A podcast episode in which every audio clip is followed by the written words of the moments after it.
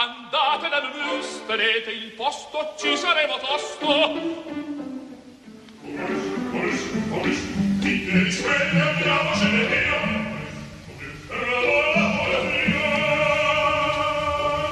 Momus, il caffè dell'opera.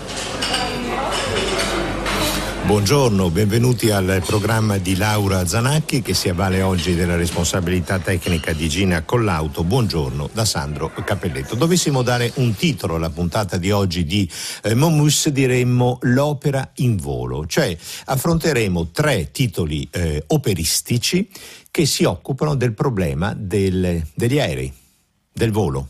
Sono tutti diversi, approcci completamente diversi. Due di loro, il primo e l'ultimo, hanno molto a che fare col nostro amatissimo mezzo, cioè di comunicazione, la radio. Nell'ordine, Il volo di Lindbergh, testo di Bertolt Brecht, musica di Kurt Weill e Paul Hindemith. Siamo nel 1929. Poi il Volo di notte di Luigi Dalla Piccola, siamo nel 1940 e infine Unreported Inbound Palermo, il radiodramma nato proprio per Radio 3 con la musica di Alessandro Melchiorre su testo di Daniele Del Giudice, lo scrittore molto amato dal nostro pubblico, scomparso esattamente un mese fa a Venezia. Andiamo con ordine. Nel 1927 un giovanissimo 25enne aviatore americano, Charles Lindbergh, attraversa l'oceano, parte da uh, New York e arriva a, um, all'aeroporto di eh, Parigi. Ci mette 33 ore e il suo volo è finanziato da un gruppo di imprenditori americani, siamo nel momento in cui veramente sta decollando il volo, il volo commerciale e il volo eh, passeggeri e eh, Lindbergh in questo modo si aggiudica il premio di 25 mila dollari messo in paglio sempre da un industriale americano per il primo uomo o donna che avesse attraversato con un volo non stop l'Atlantico dagli Stati Uniti all'Europa o viceversa.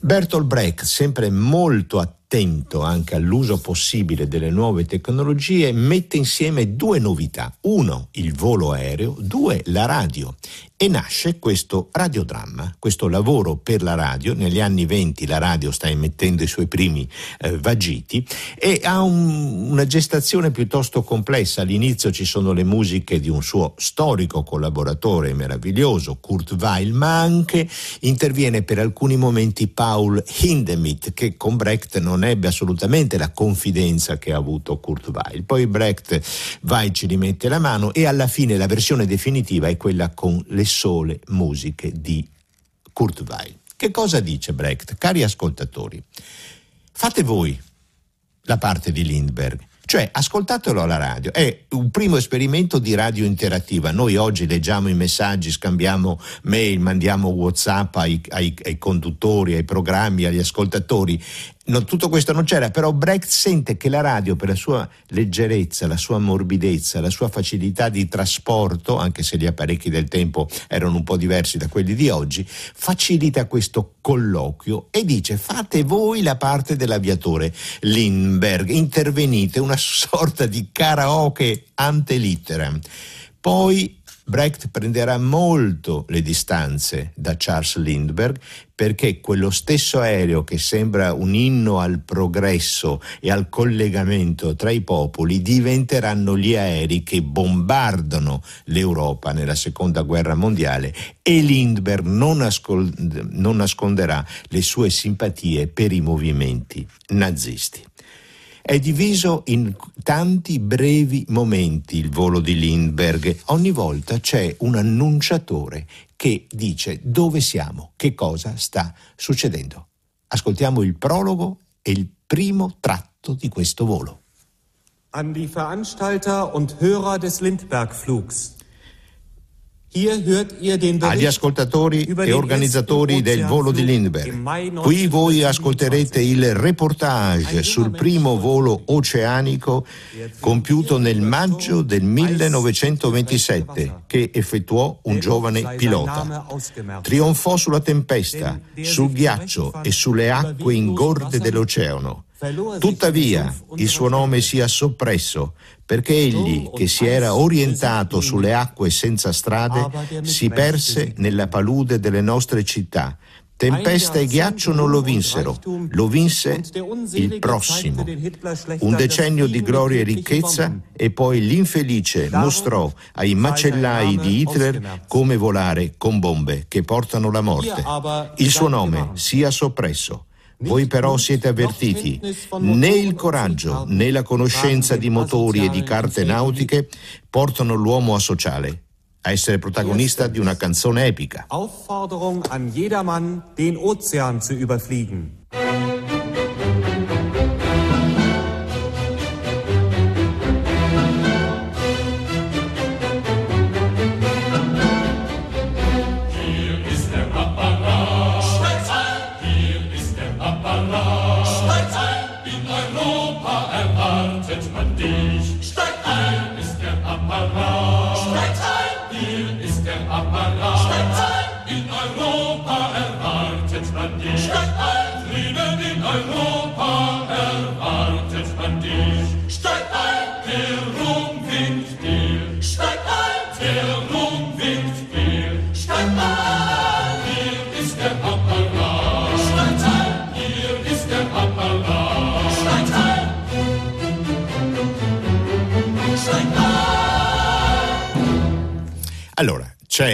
Narratore, eh, c'è una voce che fa il, protagonista, cioè Charles Lindbergh, so- c'è un ensemble strumentale, c'è un coro di voci. Qui è, ehm, tutto fa capo all'orchestra della radio di Colonia. Sapete che in Germania le orchestre che fanno riferimento alle radio delle varie città sono, lo dico con un po' di invidia, piuttosto numerose. La direzione di Am Latam eh, Koenig. Quali sono le sequenze eh, di questo volo? Qua abbiamo ascoltato la prima esortazione perché ognuno sorvoli l'oceano. Seguite l'esempio di Lindbergh. Poi c'è la presentazione dell'aviatore, la sua partenza, l'attraversamento del, del porto di New York con tutte le navi, i loro equipaggi col naso all'insù per vedere questo volo. La nebbia, quasi per tutto il volo Lindbergh deve combattere con la nebbia deve combattere con una tormenta di neve. Bisogna pensare che non ci ha messo 6-7 ore come si usa oggi per attraversare l'Atlantico, che ne so, da Milano, da Roma a New York. Ce l'ha messo 33 ore e mezza, quindi un giorno e passa. Durante la lunghezza del volo escono i giornali, in questo giorno e passa che durante il volo escono i giornali americani e naturalmente è la notizia da prima pagina. La notizia sta avvicinando il successo. Ecco, scrivono i giornali francesi. Vola, intorno a sé ha il mare e sotto di sé l'ombra di Nangesser. Chi è Nangesser? Quello che aveva tentato il volo prima di lui. Ma non ce l'aveva fatta. Zehntens. Schrieben die französischen Zeitungen, so fliegt er. Über sich die Stürme, um sich das Meer, unter sich den Schatten Nangessers. Auf unseren Kontinent zu. Seit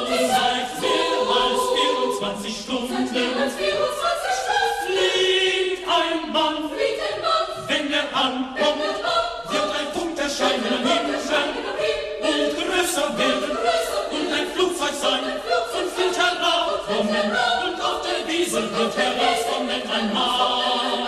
Wir werden ihn erkennen.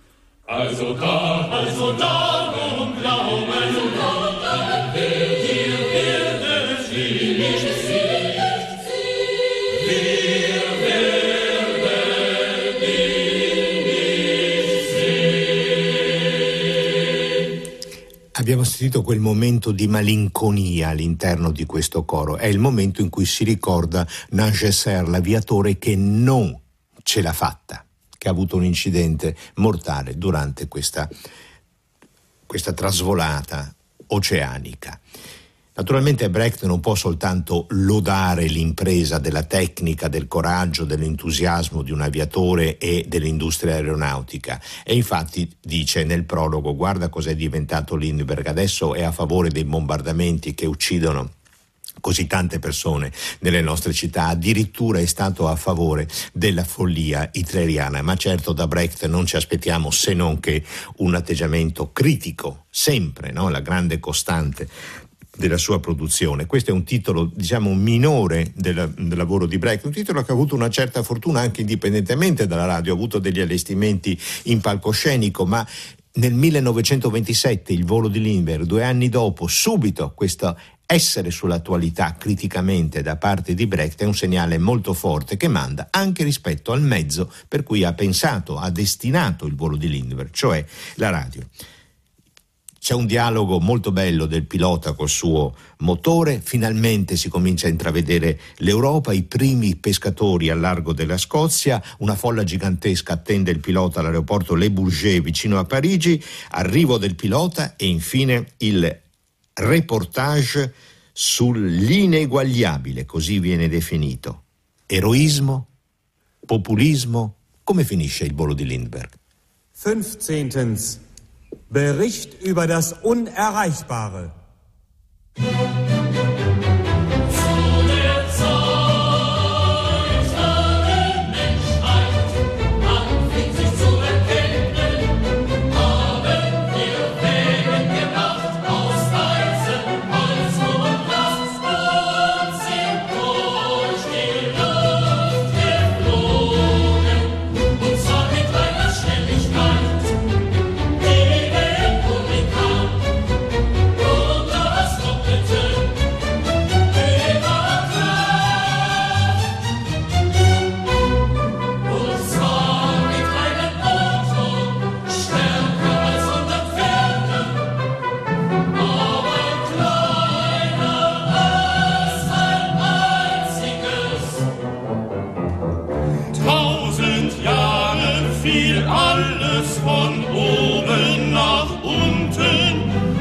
genommen der Vogel, selbst auf den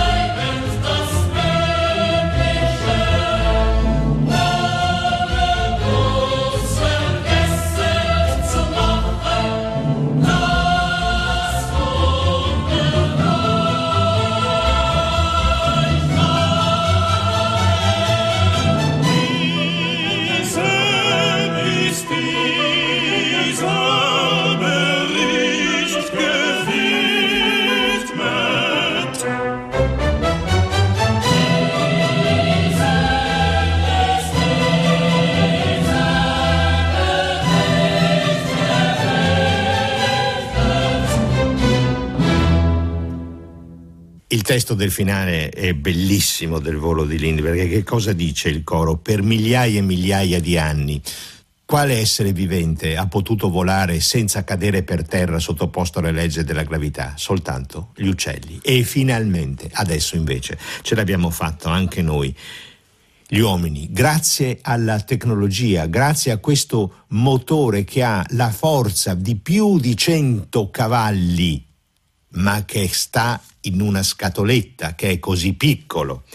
Però c'è qualcosa che ancora rimane irraggiungibile per l'essere umano. E cioè che cosa? Il vivere nella fratellanza, non trasformare le invenzioni della tecnologia in possibili strumenti di morte. L'aereo e dopo pochi anni verrà la bomba nucleare e questo è Bertolt Brecht.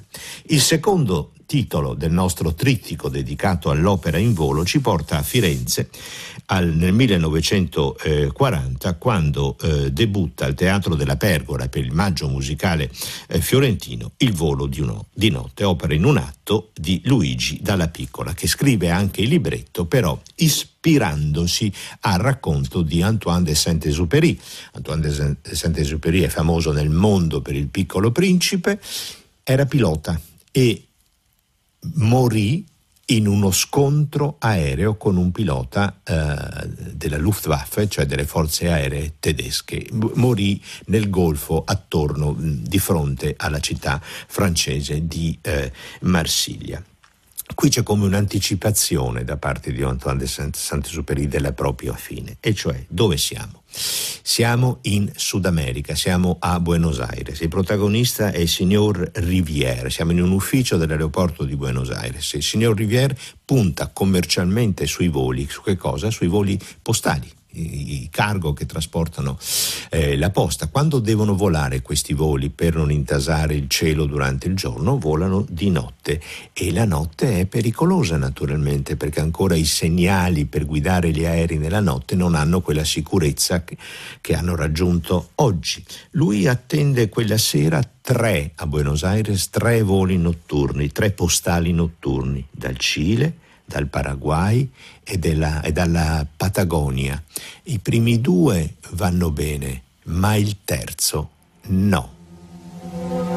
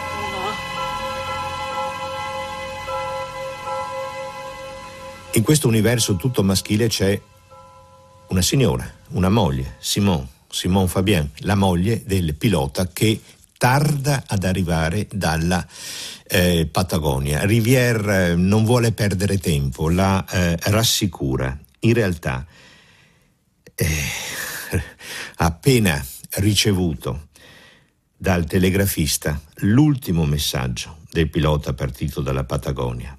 Ha finito il carburante, non è riuscito ad arrivare causa la tempesta e eh, punta verso le stelle per poi precipitare in mare. E qui, rispetto al volo di Lindbergh, c'è tutta un'altra dimensione. È diventato ormai un affare il volo, è diventato qualcosa di meno eroico rispetto alla, uh, all'attraversamento dell'Oceano Atlantico compiuto nel 1927 da Lindbergh. Sono passati soltanto 11 anni e il genio di Saint-Exupéry e di Luigi Dalla Piccola vede un altro aspetto del problema, quanto bisogna forzare la natura e il limite, la stanchezza, l'audacia degli uomini fino a rischiare? Sì, fino a rischiare, anzi anche oltre. Dunque Rivière ha congedato la signora Simone Fabien, la moglie del pilota che noi sappiamo essere perduto, precipitato in mare dopo aver finito il eh, carburante, atterra l'aereo che, da, che, arriva dal Paraguay, un'opera meravigliosa di Dalla Piccola che affronta, così come farà con il prigioniero, che affronta la tematica eterna del potere e della libertà degli individui, qui affronta la tematica oggi presentissima, urgentissima del rapporto tra la nostra libertà e la tecnologia, qualunque aspetto assuma la eh, tecnologia. Il personale dell'aeroporto è disperato per la morte del loro amico, il pilota eh, Fabienne, e dunque che cosa chiedono? Chiedono di sospendere i voli di notte. Il corriere di affezione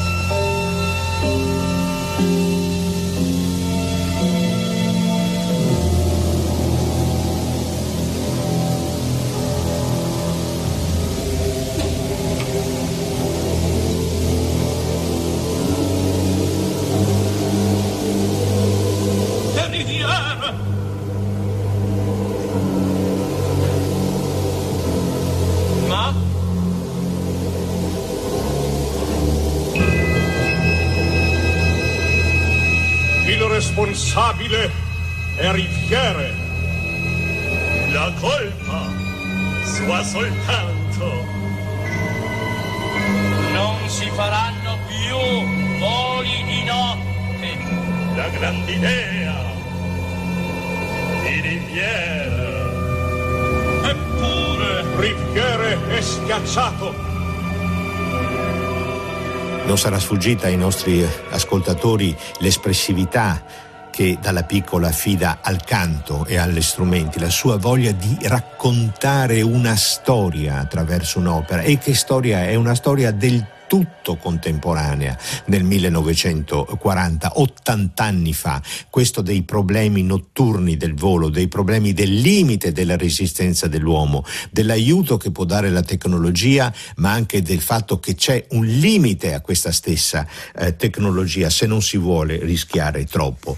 E Fabienne non ce l'ha fatta, ormai lo sappiamo, lo sa anche il pubblico, gli altri piloti, il personale dell'aeroporto, i, ehm, gli uomini che lavorano per la compagnia di eh, Rivière dicono fermati, fermati, no lui non si vuole fermare, sta già rullando i motori sulla pista dell'aeroporto di Buenos Aires, il volo notturno che deve attraversare l'Atlantico e raggiungere l'Europa. E questo volo, il Corriere Postale per l'Europa, doveva partire e partirà. Rivière è irremovibile. E quali sono le ultime parole che eh, gli mette in, in bocca dalla piccola e che informa anche?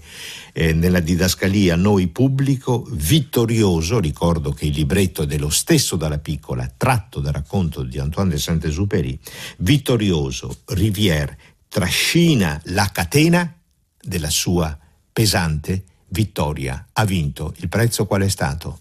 Per ora almeno una vita umana, quella di Fabien, il pilota che doveva arrivare dalla Patagonia.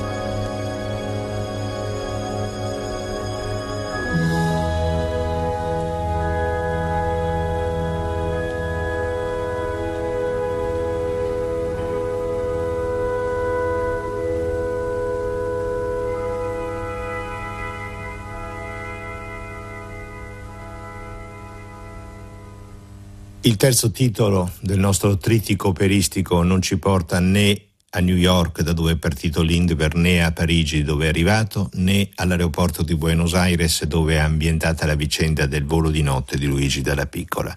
Ci porta a un dramma, a un episodio molto luttuoso, tutto nostro, tutto italiano.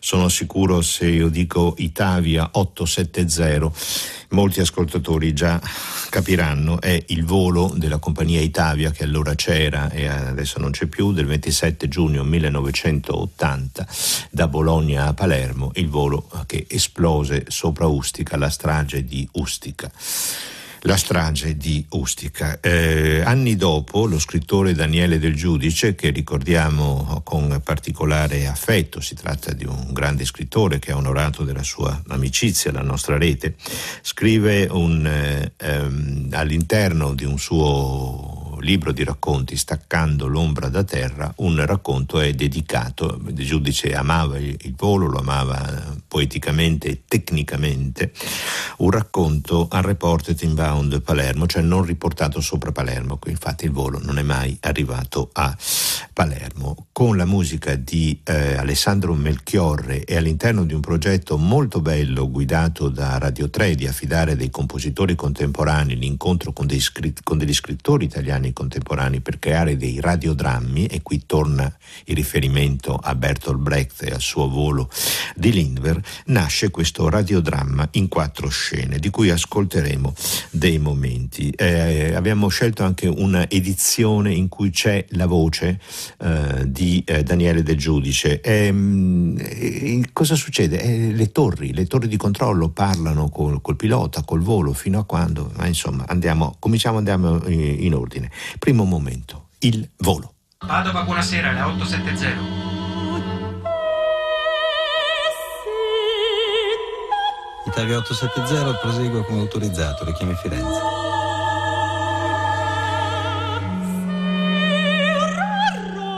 Buonasera Roma, è l'Italia 870. Buonasera anche a lei, 870, avanti.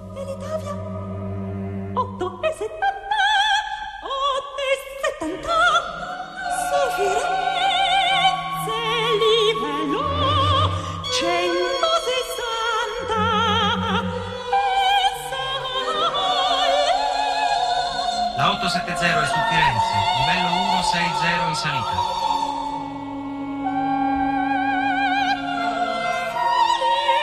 Italia 870 ricevuto, inserisca 1236 sul transponder, autorizzato a Palermo via Bolsena, Puma, Latina, Ponza, Ambra 13. In salita per 190, stima a Bolsena ai 34.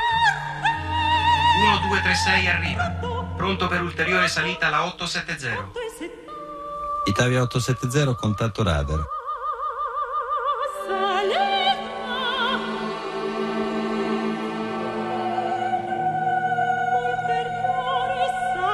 Salga inizialmente a livello 230, alto traffico di compagnia la precede, 6 miglia avanti, livello 250. Roma, il traffico è in vista.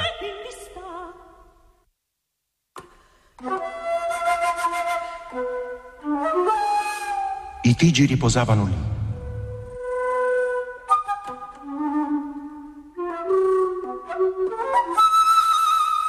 Poco distante da una nave romana carica di vetri, da un vascello con cannoni del XVII secolo, da un caccia Messerschmitt della Seconda Guerra Mondiale. Memorie della storia del trasporto. Museo involontario in fondo al mare. Tutto ciò che era indietro sarebbe finito avanti e viceversa. Qualunque cosa li avesse precipitati in mare. Abbiamo sentito la voce di eh, Daniele Del Giudice, gli altri protagonisti di questo eh, radiodramma sono, che ha avuto la regia radiofonica di Giovanni Cospito ed Alberto Fei, le voci di Daniele Fracassi, Luisa eh, Castellani, ehm, l'ensemble Tactus della Civica Scuola di musica di Milano diretto da Renato Rivolta. Noi siamo collegati con Alessandro Melchiorre, buongiorno maestro, grazie di essere con noi. Buongiorno a voi. Allora, è un viaggio nel tempo anche per lei perché sono passati beh, qualche annetto da quando Eh, certo, avete avuto questa Sì, eh, magnifica idea. Mi- 96 mi sembra. Ecco, sì. quindi sono 25 anni. Eh, ci può ricordare mh, il- il- eh, l'incontro con Daniele Del Giudice, proprio l'origine della decisione di eh, trasportare questo suo racconto per una produzione radiofonica che poi ha avuto molta fortuna, è diventata anche un'opera eh, scenica. Qual è stato eh, l'approccio? Del Giudice era molto geloso del suo testo, si è mostrato collaborativo, ci racconti? No, no, no, allora le cose a volte, le cose più belle nascono per caso. Io ero a Venezia dove abitava il giudice e avevo già eh, messo in scena anche lì all'inizio per radio eh, un Atlante occidentale, un estratto da un Atlante occidentale. che è un altro ehm, fortunato romanzo di, eh, del giudice. Sì, tra l'altro appena riedito con una meravigliosa prefazione di un fisico italiano che si chiama Tonelli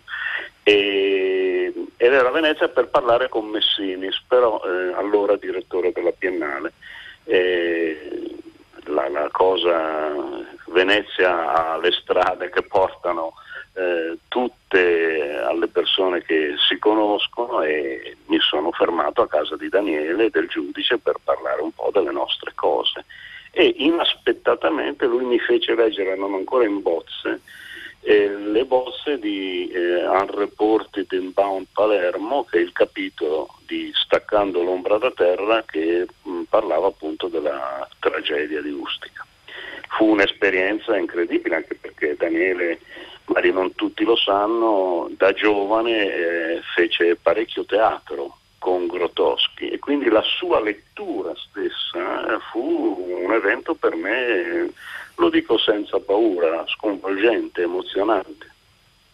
Ascoltiamo questa voce, ascoltiamo un altro momento dal vostro eh, lavoro. Siamo, per adesso le cose sembra che vadano bene, no? siamo a metà volo e ancora i contatti tra la torre di controllo, ricordo che Daniele Del Giudice interpreta in questa edizione di versione di Unreported Inbound Palermo il ruolo dei controllori di volo i contatti sono normali, si, come succede in ogni volo ci si scambia le sigle, ricordo che la sigla è il volo Itavia 870. Ascoltiamo un altro momento.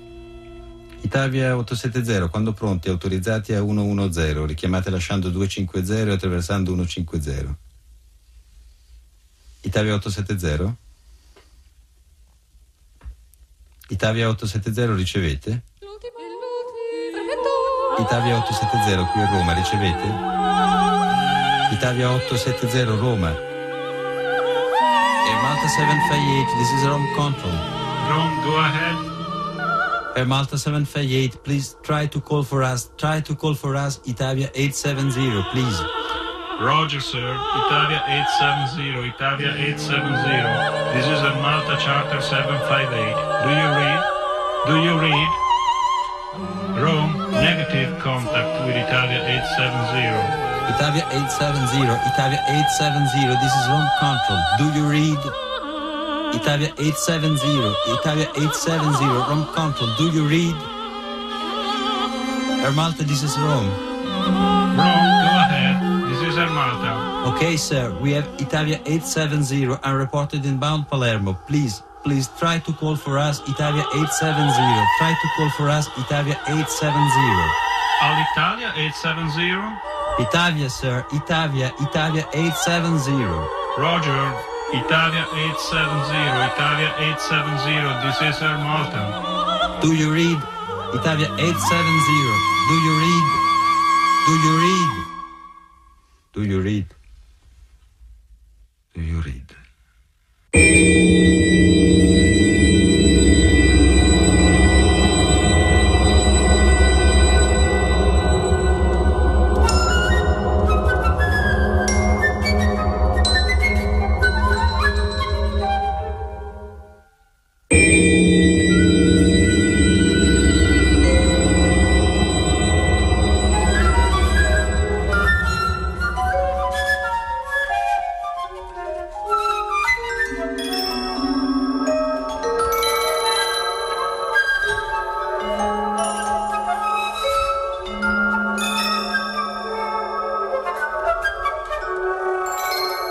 Pezzo non combaciava più con gli altri.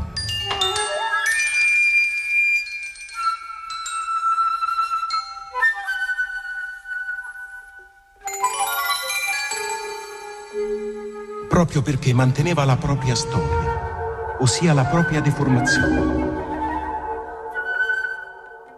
Maestro Melchiorre, come ha deciso di intervenire musicalmente su questo testo? Il testo, è, il racconto è bellissimo, stringente, no? si legge veramente col, col, col fiato in gola fino, fino al finale. Che, che, scelte ha compiuto dal punto di vista vocale, musicale? Perché le sue voci spesso rilanciano no? le comunicazioni tra i controllori di volo. Mi sembra che lei abbia compiuto un'operazione nello stesso tempo di libertà creativa in quanto compositore, ma di assoluto rispetto di drammaturgia e anche testuale. È così? Sì, è così, è così. Diciamo che diciamo, il testo di Daniele del Giudice viene utilizzato a, a, più livelli, la sua voce, quindi la narrazione, la voce del soprano, quindi il canto puro, diciamo, il coro e poi l'elaborazione elettronica che è sottesa a tutto. E queste voci si svolgono, per così dire, a diverse velocità il tempo normale, quello che in elettronica chiamiamo il tempo reale, è la voce recitata e poi sempre più lentamente le voci, il cantato, il coro, l'elettronica. L'elettronica rilancia, eh, questo è un fatto tecnico, ma eh, come dire, non è così evidente, ma c'è, si sente, rilancia le vocali del canto e in questo modo eh, mi sembra di aver ottenuto un risultato unitario, un risultato che valorizza il testo che era importantissimo. È anche la mia opinione, sono del tutto d'accordo su questo. È stato un momento grande nella storia di Radio 3, questa volontà di coinvolgere la contemporaneità, i musicisti, gli scrittori in un progetto nato eh, per la radio. Eh, noi abbiamo iniziato la, il nostro Momus di oggi eh, ricordando il volo di Lindbergh di Bertolt Brecht con la musica di Kurt Weill, nato anch'esso per una trasmissione, per una produzione radiofonica. Maestro Melchiorro, un'ultima domanda. Questa destinazione iniziale, poi l'opera, io mi auguro che eh, purtroppo in seguito alla scomparsa di Daniele Del Giudice, il suo nome è ritornato sulle prime pagine, si sono riediti i suoi libri, anche il vostro lavoro possa trovare di nuovo una sua destinazione teatrale e scenica, perché è un lavoro di grandissima intensità e che ci ricorda un, una delle numerose pagine drammatiche della storia recente del nostro paese, mai definitivamente chiarite. Ma il fatto che fosse nato per la radio in qualche modo l'ha condizionata, le, le ha fatto mh, le ha suggerito particolari riflessioni? Beh, sicuramente ha eh, influenzato le regie che ci sono state dopo, regie teatrali, da, da operina, come si dice in gergo, mm. cioè sui 40 minuti, ma anche da opera. Chiamiamolo atto, chiamiamolo atto, atto unico, chiamiamolo atto unico che è meglio, no? Giusto, Più diretto. Giusto così. giusto così. E devo dire che tra l'altro noi nel 19 abbiamo ripreso in forma teatrale questo Unreported, è una teatralità essenziale che tra l'altro ben si adatta perché se uno lo sentisse per la prima volta senza sapere niente, cosa impossibile ma che si può mettere in scena, eh, sente, come diceva lei prima, le voci di comunicazioni neutrali, dove siamo, cosa facciamo, cosa ci aspetta. E quindi la drammaticità non è data dalla recitazione del testo all'inizio, ma è data proprio dalla valorizzazione musicale e teatrale. Certo. L'abbiamo rimessa in scena per eh, l'Accademia di Brera, eh, che ha fa- usato per la prima volta il cortile napoleonico per fare uno spettacolo e questo è un'ulteriore fonte di orgoglio. Molto bene, molto bene. Ed è vero anche perché la, l'interpretazione di Del Giudice è tutto fuorché drammatica, no? proprio asettica, sono le comunicazioni tecniche da, dalla torre di controllo al volo e, e noi che sappiamo come è andata, perché tutti gli spettatori, gli ascoltatori sanno come è andata, non aspettiamo altro che il momento in cui appunto queste comunicazioni si interrompono. E noi ci salutiamo, maestro Melchiorre, grazie di essere stato con noi, grazie ascoltando il finale dell'opera, un pezzo di lamiera nell'anca. Arrive- a risentirci, buongiorno. Grazie, arrivederci. E un pezzo d'ala con valvole e tubi. E una scatola nera, elettrica elettronica. Un pezzo di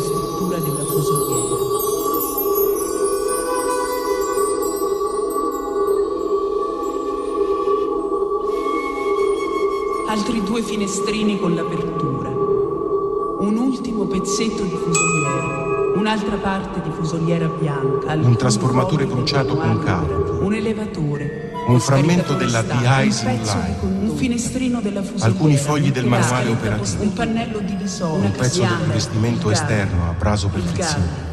Il gallo, il gallo.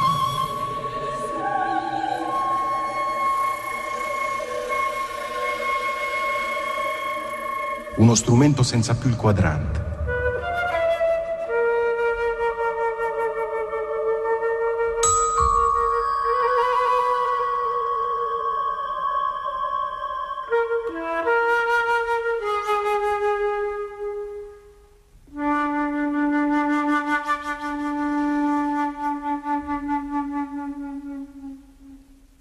Ogni tanto si riunivano attorno ai Tigi